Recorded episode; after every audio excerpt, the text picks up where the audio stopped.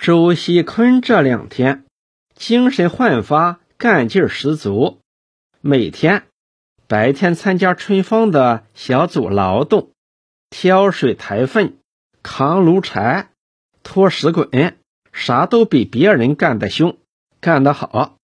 到了晚上，别人累了要休息了，他还背起粪筐到各村去检查工作。从黄团集到黄泥乡，名叫二十五里，骑车子也不过二十分钟的时间便到了。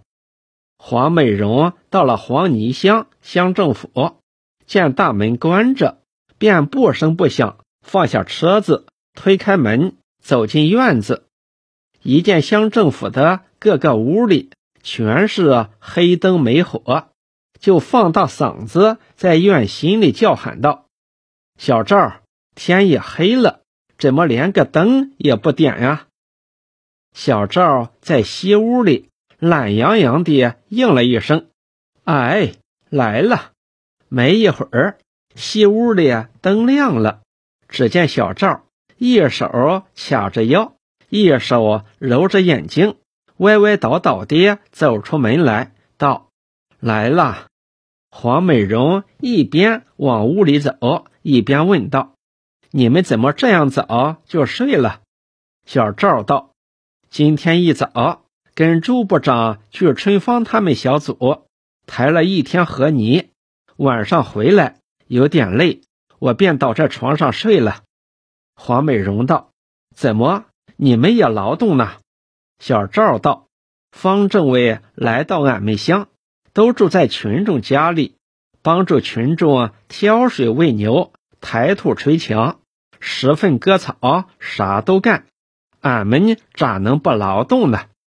黄美荣道：“周部长也睡了吗？”小赵道：“没有，他是……嗯，听他说，好像是到大小刘去了。”黄美荣道：“天晚了，他还到大小刘去干啥？”小赵道：“祝书记调走了，乡里的担子又落在他身上，他不去看看，咋放心呢？他这两天天天是白天参加劳动，晚上到各村去跑，检查工作，帮助群众解决问题。”黄美荣思索一会儿，说道：“他回来，你告诉他一下，我在小王庄认识一个老先生。”针灸非常灵验，他不是有关节炎吗？要针灸，叫他一回来就赶到黄团集去找我。要是迟了，明天一清早去也行。小赵道：“怎么天这么晚了，你还要回到区里去？”黄美荣道：“我是特地为周部长治腿到这里来的，晚上家里还要开会，我走了。”小赵伸手拉了黄美荣一把，说道：“你等等，我送你回去。”黄美荣哈哈大笑道：“你真傻！我骑车子，你步行，怎么能合得上脚步呢？”小赵道：“我带你要。”黄美荣道：“好了好了，摔个跟斗，把腿跌断了，我还不上算呢。”说着，非常热情地和小赵握握手道。好好，我走了。这一天正巧又碰上个黑月头，黄美荣对这条路虽是非常熟悉，总还是常常将车子歪到路旁草地里去。一路上，他灌倒了，爬起来，跨上车子，走走，又灌倒，最后一跤灌到卧龙湖里。这一跤跌得他亏歪脚斜。精疲力尽，腰酸腿痛，汗流如水，终于在卧龙桥上躺下来。黄美荣实在是累坏了，往地上一倒，便伸直腿脚，紧紧闭起眼睛，动也不动了。远远的出现一个黑影，朝卧龙桥走来。这个黑影渐渐近了，人们才认出。他就是黄美荣所要找的人，朱锡坤。朱锡坤背着粪筐，拖着粪勺，低着头，精神抖擞，走上卧龙桥。猛一抬头，看到一个女人，敞着怀，露着胸，直挺挺地躺在石桥爪子上。他不禁打了个寒颤，周身汗毛倒竖，连连往后退了数步，正想转身走开，这个人忽然哼了两声，把一只手放到胸脯上去。他想，这个人还没有死咧，便举起手中粪勺，大着胆子走下桥来。定睛一看，突然惊叫道：“是你啊！”把我吓一大跳。我还以为是鹿倒的呢。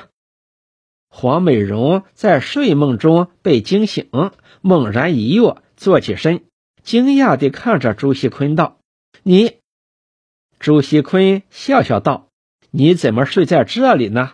快快快快起来，到乡政府去。”黄美荣这时已清醒过来，站起身，用手指梳梳头上的乱发，说道。我骑车子累了，坐在这里休息一会儿。怎么，你晚上出来还背个粪筐呀？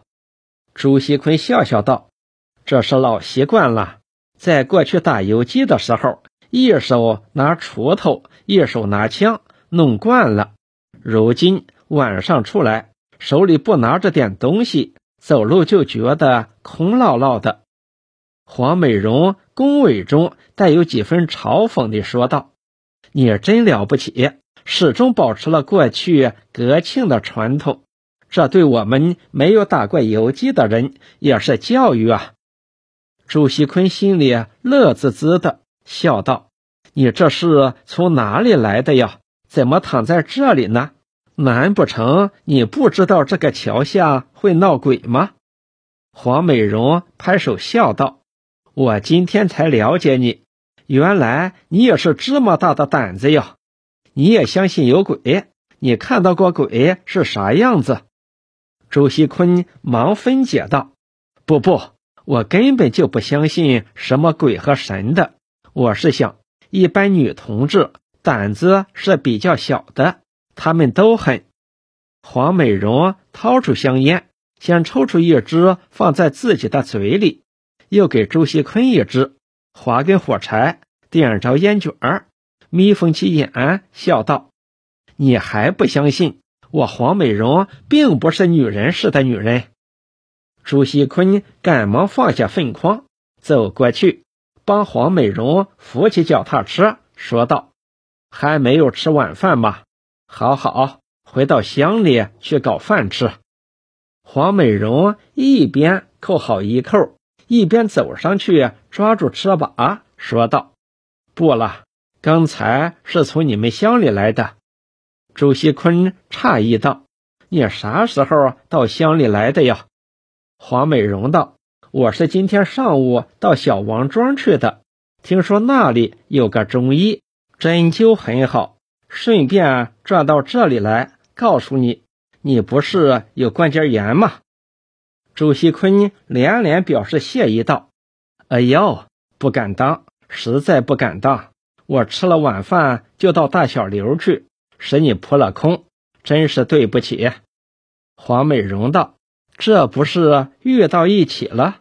好，没别的事儿，我该走了。”周锡坤忙伸手抓住车上的皮坐垫，说道：“你慢点走，我正要找你嘞。”黄美荣道：“那你就送送我吧。”周锡坤一手拾起身旁的粪筐，一手扶着另一只车把，和黄美荣合力推动车子走上桥顶，说道：“太巧了，在这里碰到你，想也不敢想啊。”黄美荣道：“你找我有事吗？”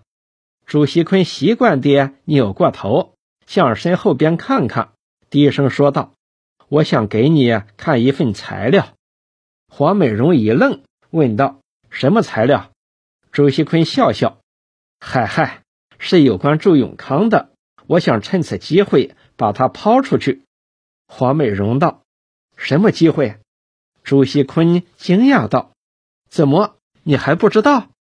黄美荣道：“我下乡已四五天了，啥也不知道，发生了什么事吗？”朱锡坤道：“呆，你的消息怎么这么闭塞呀？周永康已调回区里去两天了，你还不知道？”黄美荣故作惊讶道：“真有此事？”朱锡坤道：“这还能是假的？上次我和你说的那些事情，一条一条都被人反映到县里去了，你知道吧？开始方旭东还想保护他过关。”后来又有人把这些事情反映到地监委去了，现在弄得方旭东非常被动，只好亲自来收场。大前天晚上来到这里，连乡政府的大门也没有进，就一头扎到任大庄去。当晚把周永康找去，谈了一夜的话。第二天就逼着周永康到万寿年家，卷起行李。挑到区里去了，我看他怎么处理吧。黄美荣站下问道：“你看能做处理？”朱锡坤道：“如今不是他愿不愿意处理，不处理交不了账啊。”黄美荣道：“他要硬是不处理呢？”朱锡坤道：“哼，不怕他不处理。”嘴说着，从口袋里。掏出一封厚厚的信，在黄美荣眼前晃晃，你看看这个，不处理，别人就能告他。黄美荣支起车子，接过信，抽出信签，问道：“你带电筒来了吗？”周锡坤从怀里摸出电筒，道：“上边和过去说的差不多，你看底下的。”黄美荣就着手电筒把信看完，心里不由暗暗庆幸，这意外的收获消除了他一切心病。因为朱锡坤谈的情况与他父亲听到的传闻正是相反，他相信谁呢？当然是相信朱锡坤的了。他父亲不管说的如何真切，只是个传闻。而朱锡坤所说的全是有根有派的事情，怎样的前因后果、来龙去脉、时间地点、上下关系、内外联系都写得清清楚楚，这还有啥好说的呢？便问道：“你准备将这封信亲自交给方政委，还是送到地委去？”朱锡坤道：“我很想知道。”熊政委对这件事的态度，黄美荣一想，自从周永康这次回到区里之后，熊斌对他的态度变得非常厉害，整天好像和尚念经似的，一是要他在外边少管事儿，多做工作；一是叫他不要再和家庭父母往来，少去黄泥乡。过一会儿，叮嘱他。千万不能在外边胡说八道。过会儿又劝他好好学习，等等。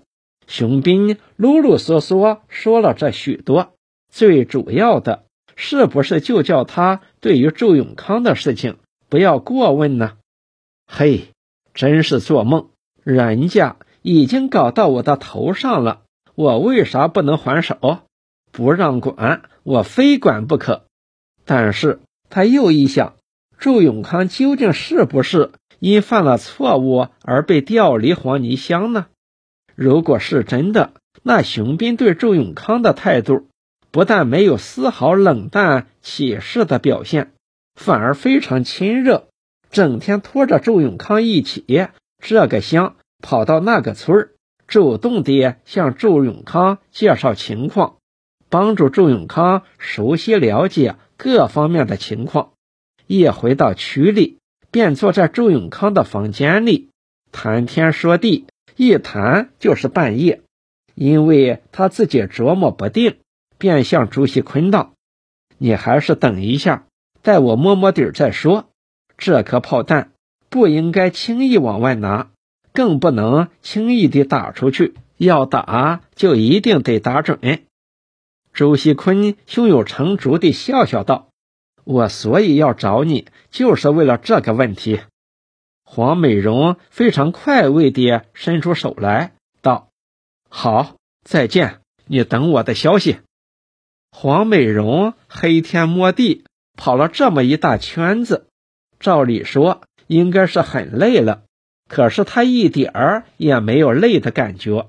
一回到家，饭也没有顾得上吃，便忙着烧水、洗澡、换衣服，头梳得光亮。